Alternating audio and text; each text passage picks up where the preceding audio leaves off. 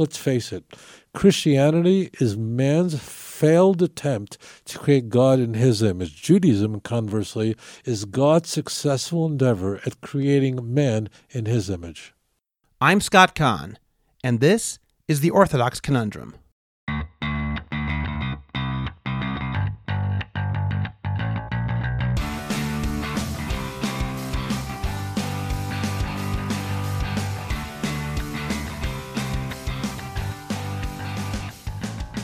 This is the Orthodox Conundrum on JewishCoffeehouse.com.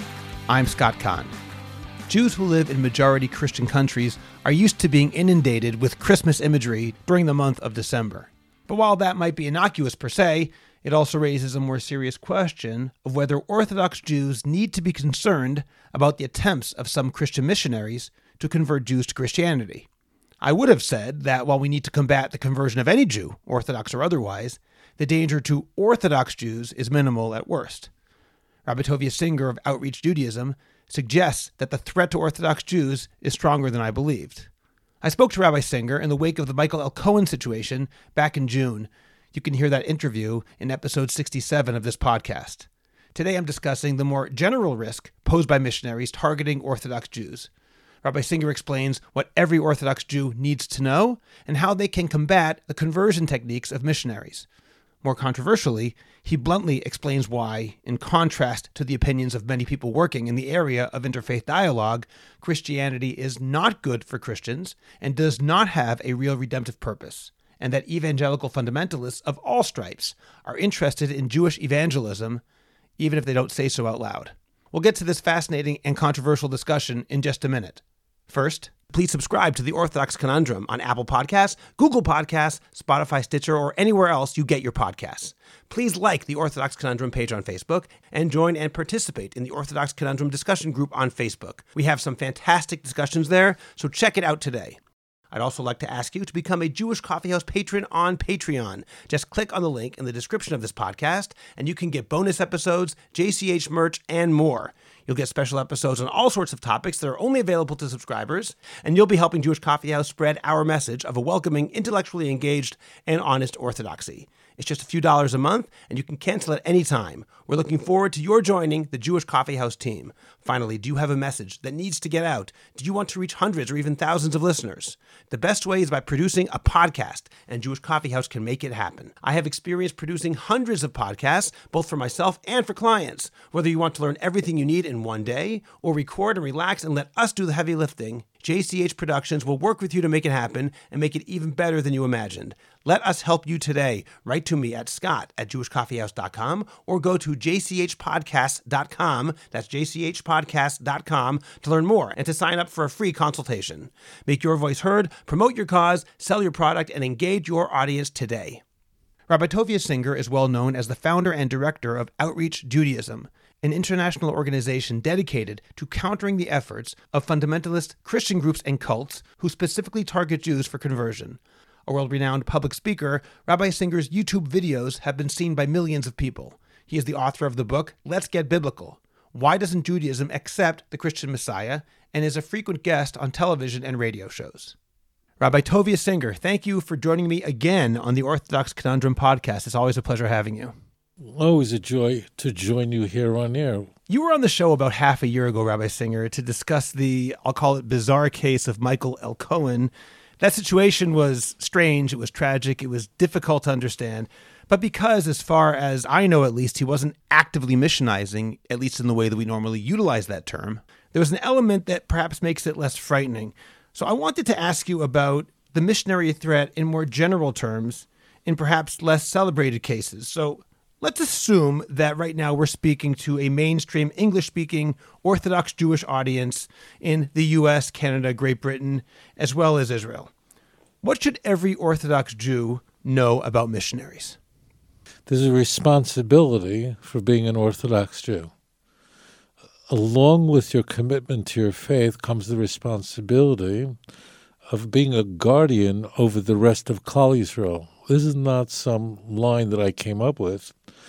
It's Isaiah chapter 49, verse 6, verse 7, where the servant is called upon to bring back the tribes of Jacob. So there's a responsibility in the Orthodox world. Must know that they're evangelical Christians, not liberal Christians, not Hillary Clinton Methodists, fundamentalist evangelical Christians. Almost all of them are Christian Zionists who are dedicated to targeting Jews for conversion. What happened in the Michael Elkohen case is a cancer, and it's stage four. If you're not familiar with this unit, there is no stage five. There are missionaries ensconced and planted in Jewish communities, not only here in Israel, but throughout the world. We've uncovered in, in the last few months missionaries in Phoenix who hop from Houston, who hop from Dallas, who hop from uh, the Twin Cities, who came from Portland. We have a huge missionary problem in uh, Chicago, where you have families who look like they're Haredim, deeply religious people, and they're fundamentalist Christian missionaries who are targeting Orthodox Jews for conversion. They're doing this by selling Christianity in a Jewish way. That's what Michael Elkohen was doing, and training other evangelicals how to effectively witness to the Jewish people. Their motive they believe that the conversion of the Jews will trigger Jesus' second coming, an idea that's antithetical to the Jewish scriptures, but its core, it's central to the teachings of Christianity, who take this threat very seriously. You said a lot, which I want to ask about. The first question I'll ask is about that evangelical threat you just mentioned. I have spoken to some evangelicals, some even who live in Israel, who insist that at least in their own circle, they have no interest in converting the Jews, that they respect Judaism. They know Jews have a separate way to God, or perhaps, alternatively, they don't, but it's not their business to try to convert Jews. You're saying there are others who do not feel that way. Do you feel that the type of evangelical you're mentioning, you're describing, who have a mission to missionize the Jews, is that the majority or is that the minority? There are a few kinds of Christians here in Israel. There are 200,000 Christians in this country, almost all of them are Arabs and belong to the Roman Catholic Church. They are truly not interested in converting Jews. You truly do not have to worry about them. There are Christians in this country that are liberal Christians. They go to Presbyterian churches. They go to liberal Anglican churches. They too are not interested in converting anyone. But then there are evangelical fundamentalist Christians. All of them want to convert Jews. Many of them are deeply aware of how offensive it is to the Jewish people, and therefore they recognize that in order to evangelize, you've got to say that you're not evangelizing. You have to create plausible deniability. You have to work in this country, gain visas in this country, and allow fundamentalist evangelical volunteers to come to this country. They, in turn, create social connections with Israelis and spread the gospel you, the viewer, need to understand two rules about Jewish evangelism. Listen very carefully. In virtually all cases, the person that succeeds in converting a Jew is a Gentile evangelical Christian, not a Jew who's already converted. There is no doubt that you know of people personally that got involved in one of these groups. Maybe a cousin of yours, a family friend. Ask her who is the first person to witness to you? It wasn't someone who actually works for First Fruits of Zion. They're right here in Israel. It's not for from Project Joseph or the Messianic Jewish Alliance of America. These are people you work with, people you meet in a social gathering. You have to know how to witness. So these evangelicals know very well that if they say they're here to convert Jews, they're going to lose friendships and support, and therefore they have to deny it. Now, evangelical Christians, fundamentalist Christians, I don't mean that as a pejorative.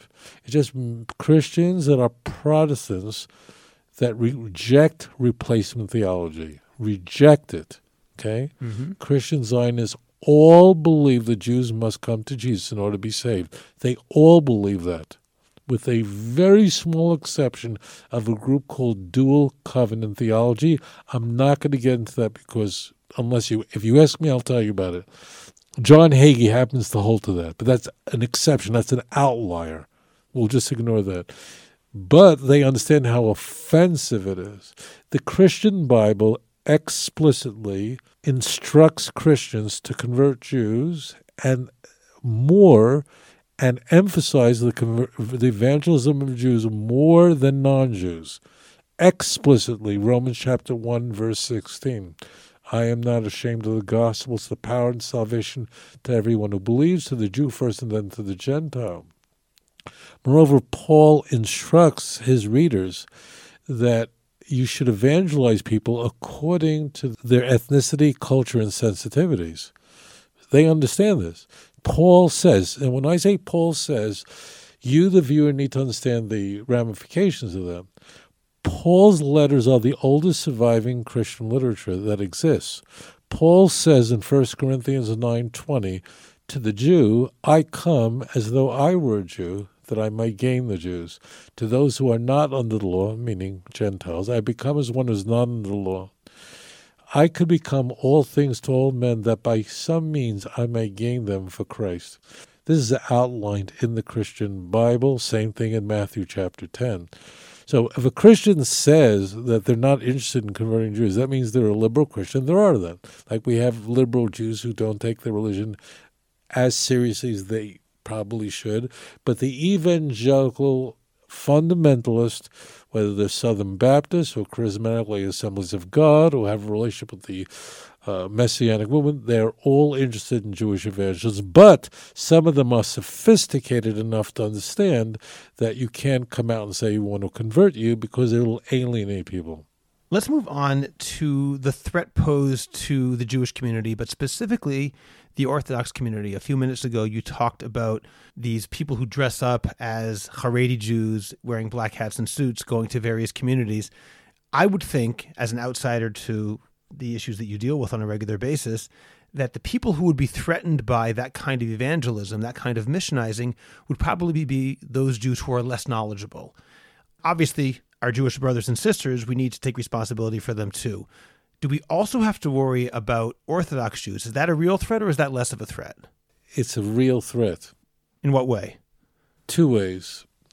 Number one, we are raising a generation that are simply ignorant of the Nevi'im Achronim. We have done this. We have run. We have raised a generation that simply never read the book of Jeremiah once in their lives. Now, it is better here in Israel. The situation is less bad in Eretz Israel than it is in the United States, but it's still a nightmare. That's number one. So and why is that a problem when it comes to missionizing? Because when Christians evangelize, they use Tanakh, and I'm specifically, more specifically referring to the Na part, the Nevi'im part.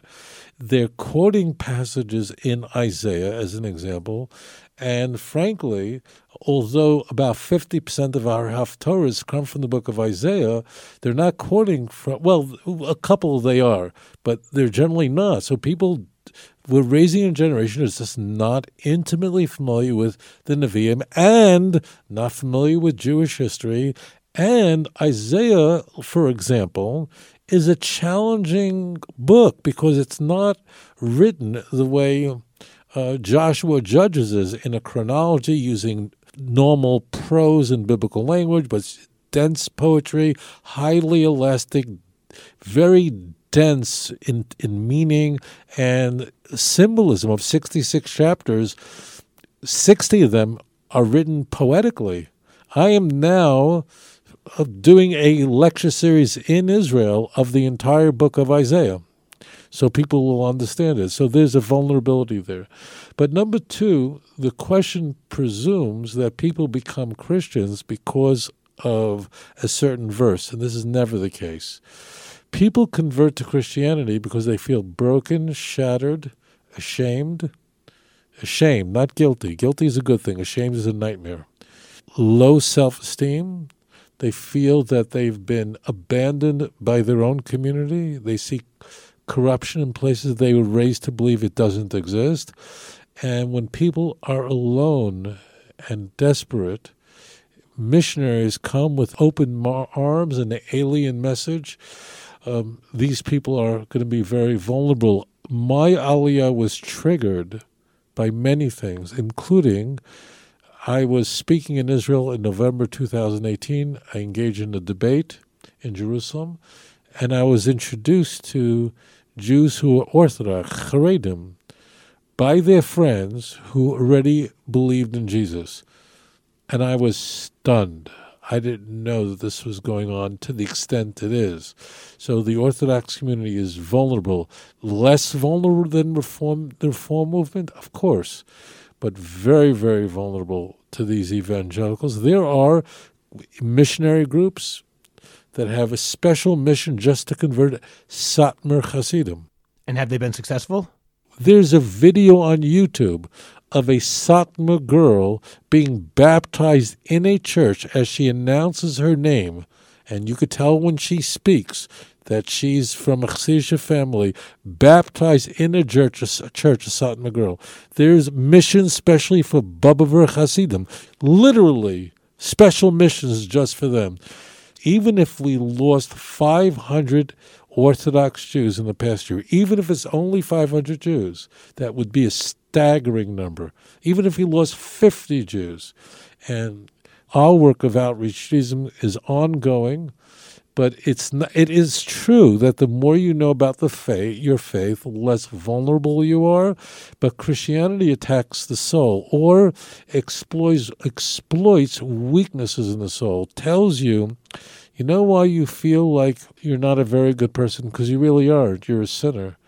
And in fact, there's nothing you can do to achieve a relationship with God, and you can't make your own life straight. And when you look in the mirror, the reason why you see your worst critic is because you are born in sin, and you can't heal yourself, but Jesus can do it for you. And He died for your sins. And although others in your community have betrayed you, Jesus won't. That's how it works, and that's why Christianity is the largest religion in the world because of that message. It's a message that's contrary to the Nevi'im, uh, the the Haftarah on a fast day, Isaiah 55, where Hashem says, "Don't think that way." and seek the Lord when you find him. So that's why they're making inroads in the Orthodox community. Then let me ask you, Rabbi Singer, about your own role in outreach Judaism in trying to reach out to Jews who have been missionized. If it really isn't about proofs per se. If it's about feeling betrayed by their community, then what can someone like you even do? They're not looking for the answers within Judaism. They've already rejected that because they feel rejected by their families and by Judaism. So, how can you ever reach those people who have already converted to Christianity? I'm very fortunate because I have a very large YouTube channel, one of the largest in the Jewish world.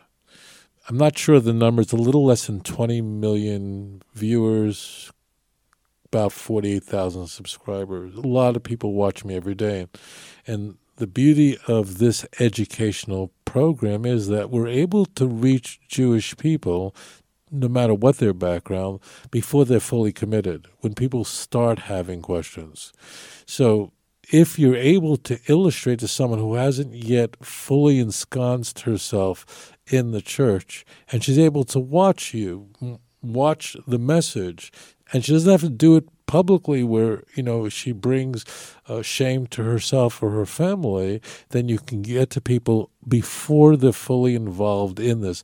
But it is true that when you illustrate there are two things going on whenever you're helping someone. Number one is you're intellectually illustrating to them why this is not feasible why while whatever drug you're taking brings people relief. I uh, had a conversation with a heroin addict the other day and asked him, like, what does it feel like to take heroin? I presume there must be some immediate pleasure, but in the long term, it'll kill you. So if you're able to demonstrate that, it really does help. Number two, as a counselor, you would know that you have to learn to listen, and people speak to me, and I listen. I listen really well. I try to find out what is, why is this person vulnerable, and then address those issues. I'm always addressing the psychological issues in my lectures. Always we, we if you watch the programs on YouTube or public speaking engagements or every everything I'm speaking about addresses the broken heart, not just the broken mind. In our previous interview about six months ago, you did mention that you don't hear about Jewish jailhouse conversions, that a person was down and out on drugs in a terrible situation and he found Moses. That's how you put it, because the way Judaism reaches somebody is from the head. Yeah, that's true. I, mean, look at you, the viewer, have met many people who have converted to Judaism or in the process of converting it. First of all, the vast majority of them are former very religious people. And the vast majority of them are former very religious Christians. So we're not getting the Jew, the Christians who didn't know anything. We're getting those who knew the most, and they're not converting because their lives are a mess and they're crashing in alcohol, but rather they're doing great and they're willing to give up everything for the God of Abraham, Isaac, and Jacob. Right? It's just the opposite you know, the fact that we're having this interview today, right before December 25th, isn't by chance. You talk about the reality of this emotional connection that they're searching for, a lot of the people who are targeted by missionaries. I wanted to ask if this time of the year, right before Christmas, is an especially difficult time for people who are combating, or perhaps I should say, an especially fertile time for the missionary to find subjects that they can evangelize. Well, as it turns out, Christians missionaries that are target Jews that engage in Jewish evangelism see Christmas as a liability rather really? than an advantage. Yeah, yeah. They try to distance themselves from Christmas and concede. You ask any one of them, try it. Why it is that was, so? Was Jesus? Well, because they know it's fully pagan. And December, it's not an accident that Hanukkah is on the 25th day of Kislev. That's not a coincidence. As it turns out, the idea of a festival of light, in fact, here in Israel, when we, we may wish people a joyous festival of lights, it's really a very ancient celebration in our tradition, goes long before Hanukkah. Yes, Josephus says that, that it came back to the time of Adam Harishon. Exactly. It goes back to Adam Harishon. What happened was is then the pay, Avodah Zarah, idol worship, emerged. Brilliant. I love speaking to a rabbi. So idol worship then emerges after Adam Rishon, and they then take the lighting of the fire, especially at the darkest moment of the year, and they then misappropriate it. So, therefore, December 25th was celebrated throughout the Greco Roman world for Sol Invictus. Sol Invictus means the unconquerable sun. They use evergreen trees because they're evergreen. The evergreen tree is like the gods that will not submit to the nights, never the leaves never change color.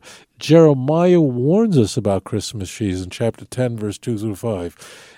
I should say, for all you Puritan Christians listening to my voice right now, to your credit, you won't celebrate Christmas because you know all this stuff and you actually won't practice this grotesque idolatry. That means if you asked a Christian priest or minister who is just has any knowledge, they all know this is fully pagan, and then uh, Christianity simply adopted it and made it uh, a Christian holiday. They know this. They know. We know from the New Testament, at least from the view of the Gospel, Jesus wasn't born anywhere around this time of the year. So they have adopt one more time adopted a pagan ideology, and then through you know put Jesus into it. Born December twenty fifth. That's in the ancient world, as the nights grew longer and the days shorter, that's what's happening right now. This caused people to become very frightened. Josephus tells us a very interesting thing that it was three years before the celebration of Hanukkah that Antiochus Epiphanes, on the 25th day of Kislev, he had a pig brought in and slaughtered on the altar, Dafka specifically on the same very day because this was the day that was celebrated. And it was three years later that Hanukkah, where the temple was, was designated and cleansed and established as a day of special rejoicing. And if you're a Christian listening to this, it just happens to be Christmas is nowhere mentioned in the Christian Bible, but Hanukkah is in John chapter 10, verse 22.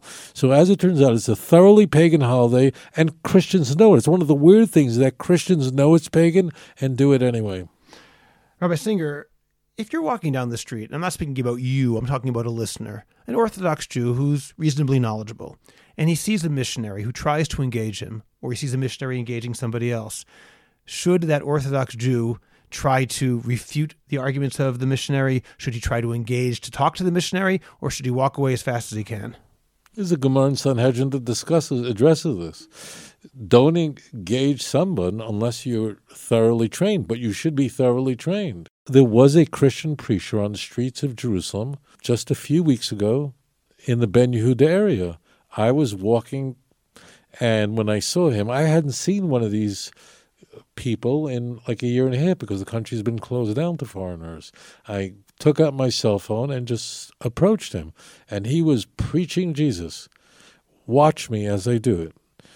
I just talked to him very gently and carefully and walk him through it, and it'll blow your mind away how it was done. Now, it wasn't magic there, but I just knew how to speak to him. So don't engage in counseling unless you're trained. Don't engage in any any work unless you know what you're doing. And certainly, as a religious Jew, don't engage with a missionary unless you thoroughly understand how to respond, how to reply. But do that.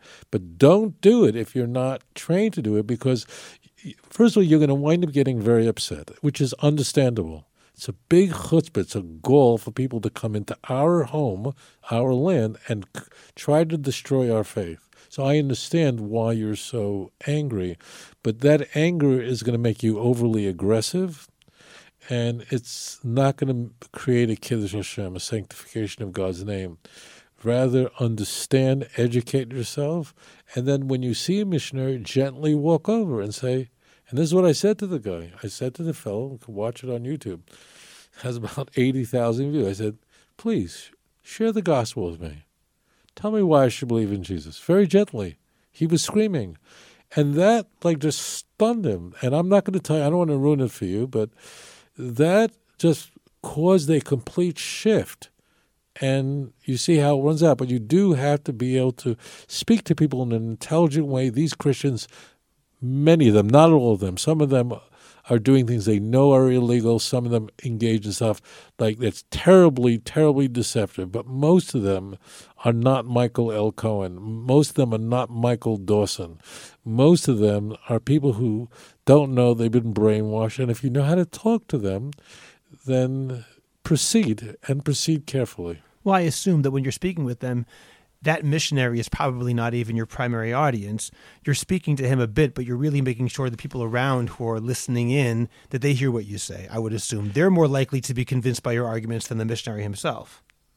So I'm, I, although I'm filming it because I want people to hear it, I'm really when I speak to someone, just as when you're speaking to somebody and counseling someone, all you're doing is zoning everything out. Like when I'm speaking to you, I'm zoning everything out. I'm just listening to your voice. So it is true that when I put on the video, I had no clue what was going to happen, how this would go. This guy was screaming Jesus. But the moment I'm engaging with someone, I'm locked in and there's nothing else could distract me. As it turns out, looking back at the film later, I could see all these Hatzalah people and people walking by they it's zero. It's like their volume is turned down, and I'm zoned into the person I'm speaking to, regardless of what the situation is. I always turn everything down, and then, of course, I hope in the future I'd be able to share that conversation with other people. Rabbi Singer, you talk about the need for everybody to be able to engage a missionary, for everybody to be trained to do so. That leads me to my question about how you first became involved in this sort of education, this sort of counter missionary activity. How did a nice Jewish boy, you're from New York, I assume, is that right? I'm not only from New York, but I'm also nice and Jewish. I'm a nice, I'm very nice. I'm a nice, very nice Jewish boy from It's Brooklyn. a hat trick. I like it. Yeah. How can a nice Jewish boy coming from New York get involved in talking to Jews who are thinking of converting to Christianity and speaking to Christians about what they're doing when they're missionizing Jews? How did that happen? I met Jews. I assume they were Jewish on the street corner of on a street corner in Midtown Manhattan on a Saturday night. My family, we went to a restaurant after Shabbos, and I saw these people putting up posters telling, said, come to Jews for Jesus and learn more about the Jewish Messiah. And I was, I was just shocked. And I imagine that other people are. How old were you I at the just, time? I think 17, something Mm-hmm. like that, about 17 years old. I was so mortified. I was so angry. You know, I was born 15 years after the Holocaust. Growing up in New York, seeing uh, it was ubiquitous to see people walking around me who had numbers on their arms, and to think that uh, here comes the church to finish off what they didn't complete a decade and a half earlier just blew my mind. That Jews would join Hezbollah, I mean, a spiritual Hamas, like what? So I was enraged, but I also realized in my conversation, because I began to drag with them, that I, I wasn't familiar with the arguments they were using. And I was just stunned by this, and I thought something had to be done. I, I, that just was couldn't sit. One other point. I didn't care about Christians at the time. I didn't care about non Jews at the time. It's not that I was ambivalent to them. I didn't like them at all. I grew up with anti Semitism. It was a banality. It was just every, it was just, mm-hmm. I don't recall one nice non Jew growing up. Like every, every, they were all very mean to me in Borough Park. You know, and you, you crossed to the other side of the street if you didn't want to get in trouble. So I was I was just thinking that Jewish people need to know why they shouldn't convert to Christianity, and I became very quickly aware the fact that I had to study their texts and our texts and everybody's texts and understand this. And then I began teaching and lecturing. That was forty more than forty years ago, and my life is devoted to this and nothing else helping people in the church return back to the Jewish faith. And there are the largest number of people I reach are B'nai Noach, are people who are not Jewish, who are deeply interested in Judaism and study, go on YouTube, read my books, whatever, and embrace the Jewish faith as B'nai Noach, mean the Hasidim righteous Gentiles, and some of them do convert. And some of them don't and remain righteous Gentiles, which is fine. Right, that's correct, which is great. What a noble thing. That's the Messianic age, my friends, is not about the redemption of the Jews, it's about the redemption of the world. That's the key element of the Messianic age. That's how it differs from the Exodus, the redemption of the world, right. Rabbi Singer, when you were 17 years old and thinking about or being inspired to go into this field, there was no Rabbi Singer to teach you how to do it. No, So, how did you do it? How did you figure No, out how to nothing. combat those arguments? you had to listen very carefully and study it very carefully. I just couldn't fathom how someone could be a Christian. Let me just set this straight. The idea of believing that a man died for your sins was just something that w- it's not like a different orientation. It, the idea was antithetical to anything I'd read in Tanakh and the great messianic prophecies of a world redemption where peace would come, where the worldwide knowledge of God, where a, there would be a brewer, suf, a, a safa berurah, a pure speech among all the nations, Zephaniah 3.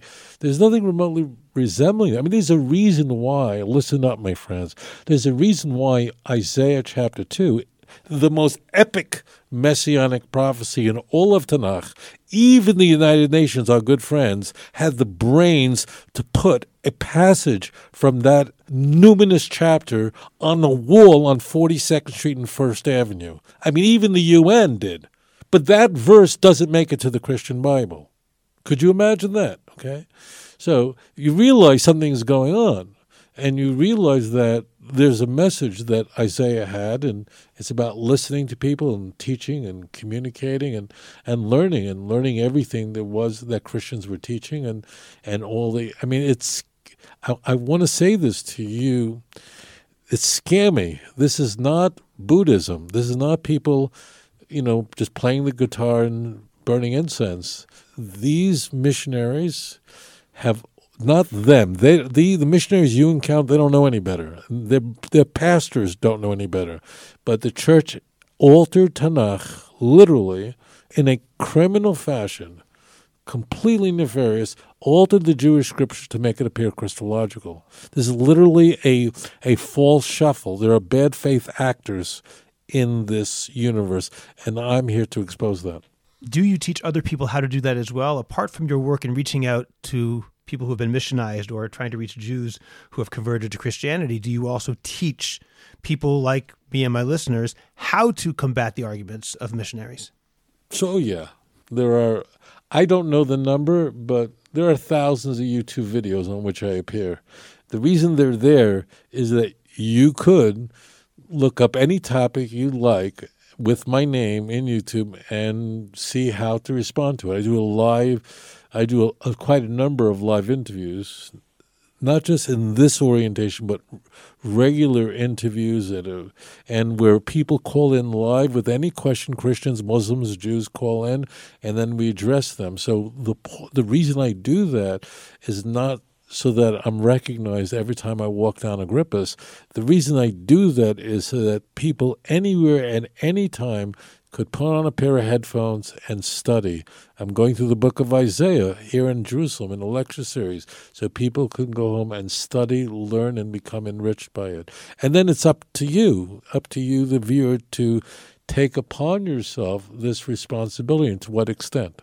A lot of people will say, and it actually goes back to the Rambam and to others, that Christianity has a redemptive function in the history of the world, that perhaps the idea, the message of Christianity is spreading the idea of redemption, of Geula. The Rambam says something along those lines.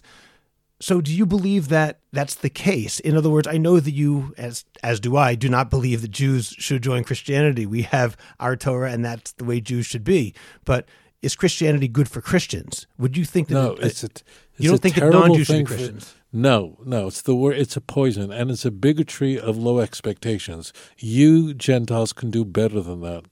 You don't have to drink from a puddle of water on the floor. You can drink from a glass from the living water. The Rambam, in that context, meaning in the laws of kings and their wars, Hilchas Malachim, in chapter 10 and 11 explicitly says that there was no greater stumbling block in the world than Jesus and identifies a very uncomplimentary passage in the book of Daniel to convey how destructive he was. However, uh, the Rambam tries to explain and does an excellent job at explaining a conundrum. Listen carefully. It is striking that the religions that emerged after the destruction of the Second Temple are not only similar to Judaism, but consider themselves based on Judaism. Conversely, before the destruction of the Second Temple, Judaism was the only monotheism, let alone the only Abrahamic religion. There just was nothing else. There was only Judaism, and the rest of the world was pagan, henotheistic, and so on. In Tanakh, we are told explicitly that when the true Messiah comes, the Gentiles immediately recognize their error.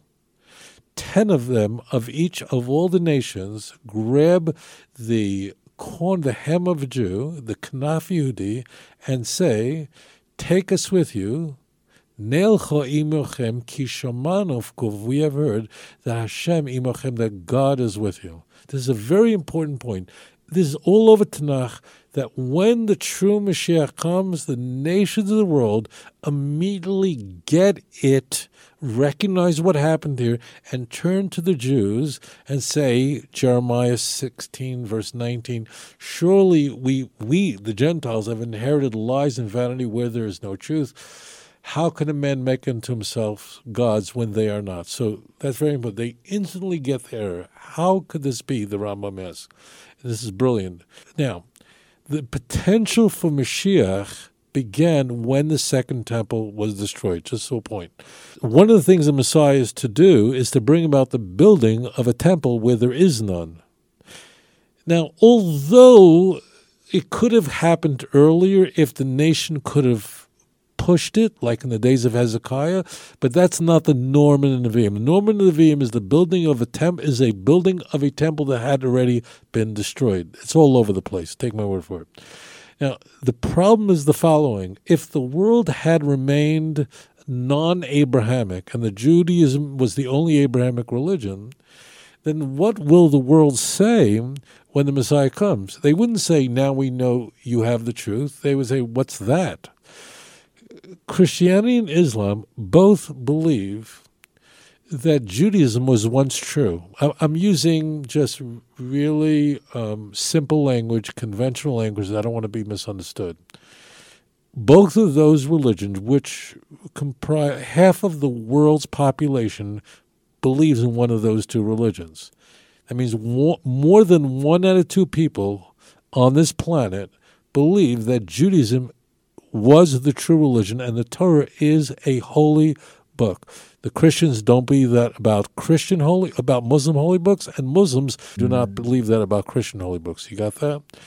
Now, they both believe that at a certain point, because of their prophet, because of their demigod, because of their new revelation, whereas the commandments were once obligatory, and whereas there was a time when a person had to follow the Jewish practices, they have been absolved of that because of a new revelation, which would come either for Christians at the time of Jesus or for Muslims would come in the seventh century. Now, when the true Mashiach comes, what will the nations realize?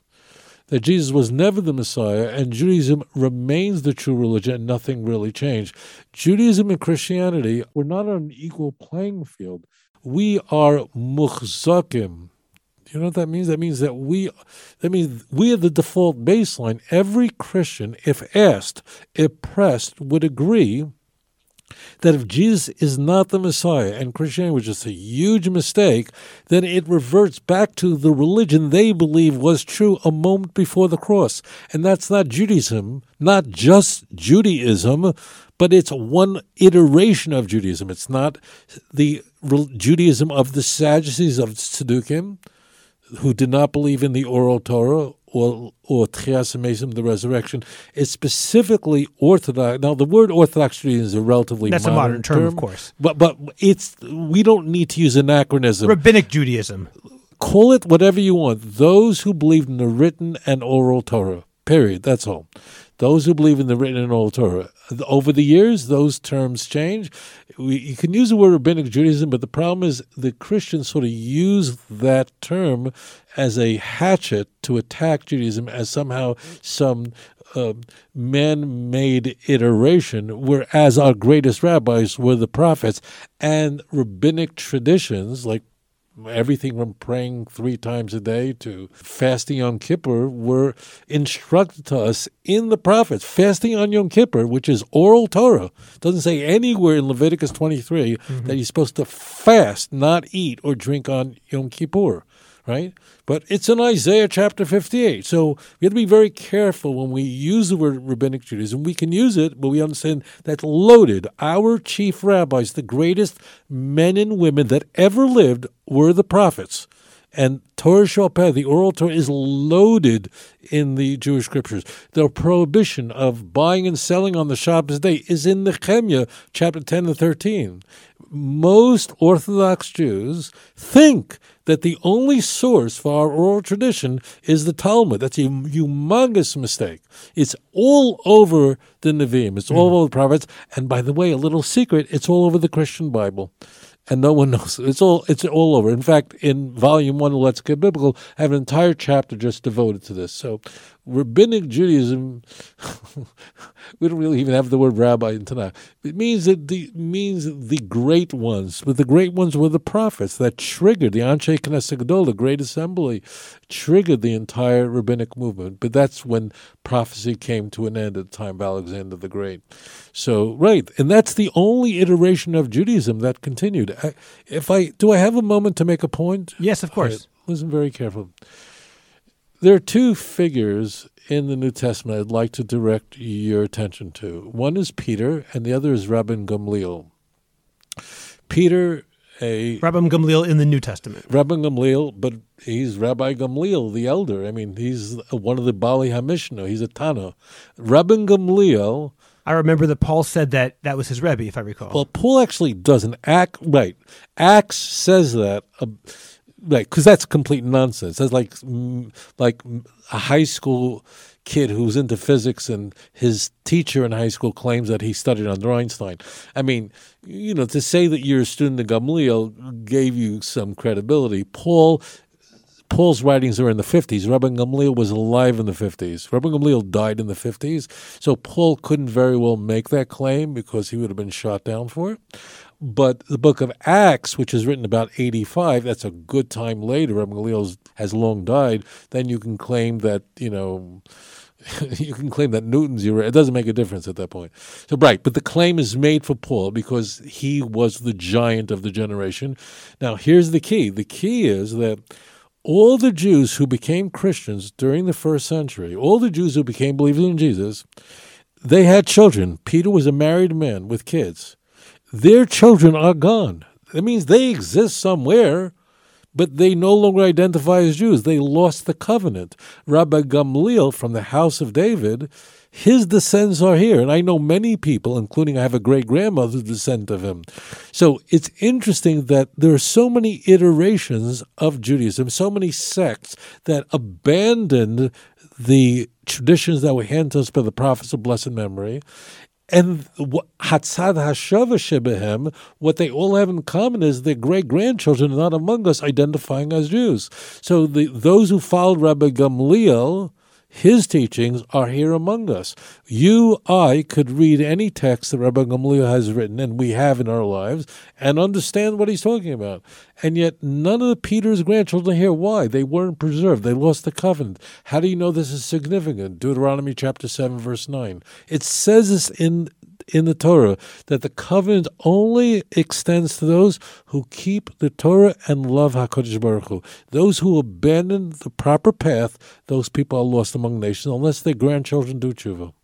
Rabbi Singer, I'm guessing you're going to say that none of the arguments are compelling, but I'd like to ask you which argument of Christian missionaries is perhaps, in your experience, the proof or the observation of a missionary about Tanakh, which is most appealing to Jewish people who are searching for something? Jesus changed my life. Hare Krishna stopped me from taking drugs. My devotion to Sai Sai Baba, a preeminent guru in India, caused me to give up all kinds of foolish ways and change my life dramatically. I'm not the same person anymore. So, this is not a, a Christian element, this is something that is prevalent in apostasy. People are willing to abandon the truth and abandon history, ignore it all because they feel good. It's a problem because it makes me feel good right now. And Jesus changed my life. What these people are ignoring, of course, is that there isn't a religion on this planet that doesn't have followers who are willing to die for what they believe. And doesn't there's not a religion that doesn't have followers that don't, don't claim miracles. Sai Sai Baba, incidentally, resurrected people from the dead. And he just died fairly recently, and he's got 30 million followers. That's a, a, huge number.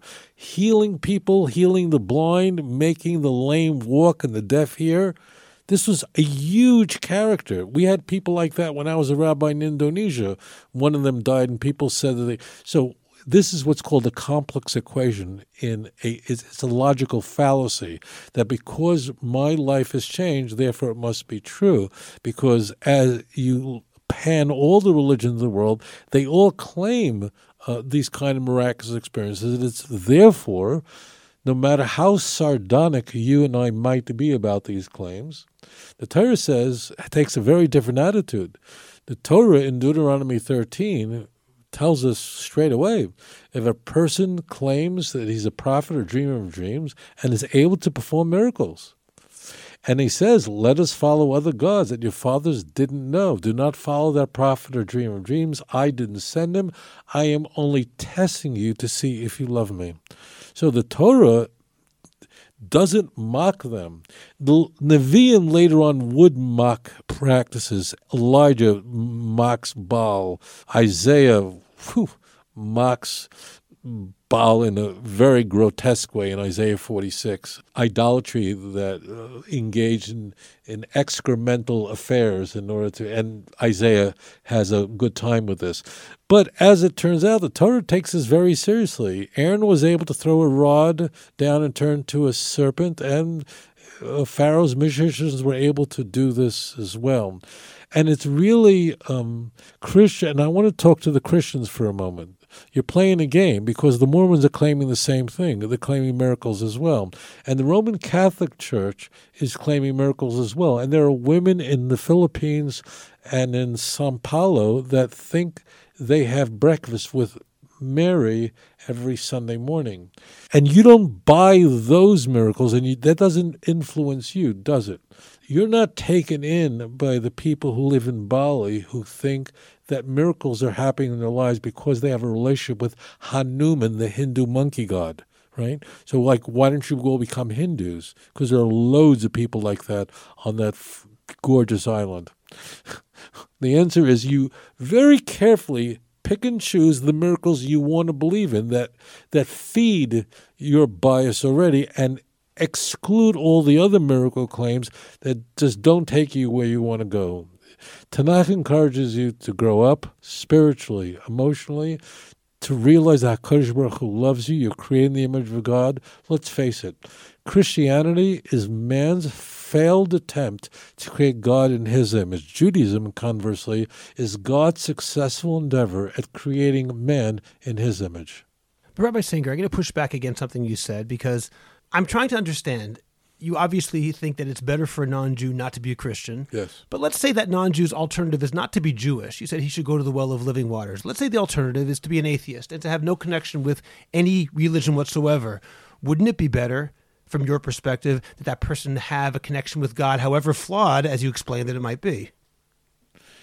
Right. So uh, we need to straighten things out because we're using conventional language. So uh, we need to you have a common language. So converting to Judaism, I, I, I'm going to address that, but we need to just clear this up because mm-hmm. I don't think there's a single viewer who's listening to both of us who understands what this point is.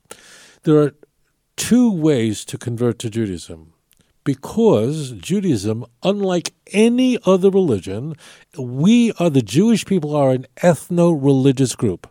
This doesn't apply to Muslims, it doesn't apply to Christians. We are both a people and a faith. We're both. Islam is not both. Christianity is not both. Hinduism is not. None of the. We're ethno religious. So we have to. And that fact has caused us all sorts of problems when people who don't like Israel say, "Oh, you're not a nation, you're a faith," and because they don't understand the unique nature of Judaism. People will do whatever they need to do to figure out how to make our lives miserable. Yes, they'll say that there was no Temple Mount and there was no Holocaust, and the Palestinian Authority is very fortunate to have a luminary like Mahmoud Abbas who will do his dysentery. I nearly said dysentery, his dissertation on Holocaust denial. They, they all do this there are two ways. Listen carefully. So what I'm going to do is I'm going to just I need to explain this point. There are two ways to convert to Judaism. The way that you, the audience, understands this is that you actually join the nation and the faith. And that means converting to Judaism. So you're joining the nation. You become Zera Avram. You become a Ben Avram. Literally, you're joining a nation and you're embracing the faith of the Jewish people. However, in Tanakh, this is not the only form of conversion to Judaism. In the eyes of God, there is embracing the faith of Judaism, but not the nation of Judaism. You don't join the nation. And these are the Chasidei Umis Olam. These are the the the righteous of the nations of the world, and they are assured a place in the world to come. This is very important. We don't talk about this much. And then there's a, a term, it's an anachronism it's almost an unfortunate term called becoming a Noahide. We'll go, what's a Noahide? Well, it happens to be the oldest religion in the world. The oldest book in Tanakh is about a Noahide named Job. Notice Job was righteous. Nowhere in that book are we told that Job was righteous because he kept Shabbos and ate kosher. He only kept the seven Noahide laws. Okay? So when a person embraces the Jewish faith without joining the Jewish nation, that is a conversion, but that person does not have to keep all the commandments, but only commandments that are given for all the nations of the world. Often it is spoken of as seven commandments. It's really nearly a hundred commandments into seven major categories. Okay, so it is important, is vital for all peoples to embrace the one God of Abraham, Isaac, and Jacob as their faith, not necessarily join the nation. That's for sure not. Now, the Christian has an advantage. That's why the conversion programs, not only here in Israel, but around the world, in Chicago and Los Angeles and London, are filled with people who are former Christians. It's not that there are no former Hindus and Buddhists, there are. There are former Muslims, there are, but the vast majority of Christians.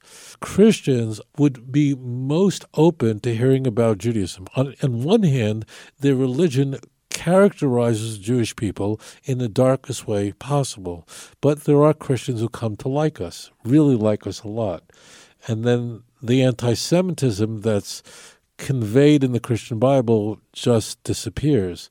And then when Christians begin to study the text, they're very open to Judaism because, after all, they want to get back to the original. And this is a very big thing in the Christian world. Not going off the rails, but Today, if you're a pastor and you want to double your membership, just come out with a tallis next Sunday. Come out with a, a Jewish prayer show. Have Hebrew words. You know, start teaching Hebrew. This is like the biggest in thing in the world. That's like this is this is it. It's all and it's not only in North America and Israel, it's all over. In the Philippines, they're all doing this. In South America. That piques the curiosity of Christians in Judaism. Then they want to start learning Hebrew. And you know where this goes. They start to learn about Judaism and then they realize that the reason why Jews don't believe in Jesus is because we're aware of something. Aware of what it says in Tanakh in the actual original Hebrew. Christians are deprived of the Hebrew language and the result they're dependent on translators and they're getting themselves into a lot of trouble. So Christianity is a an amazing conduit for people, millions that become Noachites and thousands who convert to Judaism. So let me get back to my question again to understand. Assuming that it's not on the table, that we're not talking about someone who's talking to you or me, we're talking about a Christian in in Idaho, Christian in Montana, never met a Jew, the possibility of becoming a Noachide, of becoming one of the Tzadiki Umot Olam, righteous of the Gentiles, it's simply not on the table. Are you saying you would rather that Christian be an atheist than to be a Christian? That's the one question which I still have. Well, I mean, you're asking me, is it better to use heroin or or meth? They're, they're both very bad ideas. Christianity, however, provides a conduit for which a person can come to know about the God of Abraham, Isaac, and Jacob. The reason why Christianity is so pernicious is because it is a shutfus, meaning a partnership. Christians genuinely believe in the Father. They believe in the one God of Abraham, Isaac, and Jacob. The problem and the self inflicted wound is they also believe that there is another person or two other persons in the Godhead. And therefore, it is much easier for a Christian to come to know about HaKadosh Baruch than it would be for others. And we we can observe this empirically from the people who become B'nai Noach. Vast majority of them are former Christians, not former atheists, former Christians, not former Hindus. So Christianity does provide a conduit for people to come to know about HaKadosh Baruch Hu. Atheism is a complete denial of HaKadosh Baruch Hu.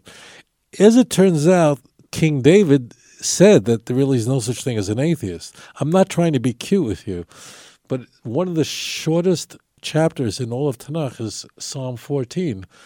And Psalm 14 says, begins by saying that only a fool says in his heart there's no God. So, from the viewpoint of Tanakh, people who are atheists are just angry at God or something. You could say, I don't believe in God, but in your heart, you know there's something out there and you're fighting it. And you, you know, I watch, I don't interact with atheists just because of what I do. I, I get interviewed on TV shows by atheists, but they don't ever confront me. So I'm, I don't interact with atheists very, at all. But you could tell, like, like, why are they fighting so hard? Like, why is it so important to them? Like, if we're all just walking bags of meat, we're walking protoplasm. Like, this world is completely materialistic. Like, why are you fighting with the same kind of vigor and zealousness that you did as a Christian? Like, why? Like, what difference does it make? It's very obvious that they're angry, they're hurt, they've been let down. So, atheism, in my view, in my universe, is not the environment where they'll come to know about Kosh Hu as easily as Christianity. Okay, Rabbi Singer, you've been very generous with your time. So just before we conclude, I'll ask you a final question. If there's one message getting back to our original topic about Jews being missionized, if there's one thing you could tell Orthodox Jews who are listening, from Jews who want to know what they should know about missionaries, what would be the one thing you would tell them as they conclude listening to this podcast? Don't waste your time trying to memorize the book of Matthew. I did it. You don't need to do that. you don't need to do those things. If you know your own Tanakh, listen to me, Kinderlich. You were born from above, not from below. If you have a devegus with HaKadosh Baruch Hu, a connection with the Almighty, based on Tanakh, visit the book of Isaiah more than just the Haftarahs. Learn it; it's marvelous. No, not only no missionary of any religion will be able to harm you. You'll understand how to best have a relation with Hashem, and most importantly, you, the Jews. If you're not Jewish, you can listen in. But I'm talking to the Jews now. You, the Jewish people, have a special mandate in the world. In fact, Yeshaya uses the term Or Lagoyim this is literally a light to the nations, Isaiah 42, 6 and 49, 6. That's your job. Your job is to be the light to the world. How are you going to do that if you're not, learning Tanakh? I encourage you to return back to these holy books and and be a light to the world so that we can see the Bias Goel, the coming of the Redeemer, quickly in our time. Thank you for having me. Amen. Rabbi Tovia Singer, thank you very much for joining me today on the Orthodox Conundrum podcast. Always. Subscribe to the Orthodox Conundrum on Apple Podcasts, Google Podcasts, Spotify, Stitcher, or anywhere else you get your podcasts. Please visit jewishcoffeehouse.com for other episodes of the Orthodox Conundrum, as well as many other great podcasts, including Intimate Judaism, The Maimonides Minute, Chochmat Nashim, The Franciska Show, and Let My People Eat. I'd appreciate it if you go to Apple Podcasts and rate and review the Orthodox Conundrum. It takes literally two minutes. It's just giving a certain number of stars and writing one or two sentences please like the Orthodox Conundrum podcast on Facebook and join our growing Facebook group, the Orthodox Conundrum Discussion Group, where you can feel free to discuss issues in Orthodoxy in an honest and friendly environment. I hope you'll become a Jewish Coffeehouse patron on Patreon. Just click on the link in the description of this podcast, and you can get bonus episodes, Jewish Coffeehouse merch, and more. You'll get special episodes on all sorts of topics that are only available to subscribers. And you'll be helping Jewish Coffeehouse spread our message of a welcoming, intellectually engaged, and honest orthodoxy. Just join Patreon. It's only a couple of dollars a month, and you can stop anytime, so join today. Finally, do you have a message that needs to get out? Do you want to promote your business, your organization, or your cause? The best way is by producing a podcast, and Jewish Coffee House can make it happen. I have experience producing hundreds of podcasts, both for myself and for satisfied clients. Whether you want to learn everything you need in one day, or relax and record and let me do the heavy lifting, Jewish Coffeehouse Productions will work with you to make it happen and make it even better than you imagined. Let me help you today. Write to me at scott at jewishcoffeehouse.com or go to jewishcoffeehouse.com, click on productions, and sign up for a free consultation. Make your voice heard, promote your cause, sell your product, and engage an audience now. I'm Scott Kahn. This has been the Orthodox Conundrum on jewishcoffeehouse.com.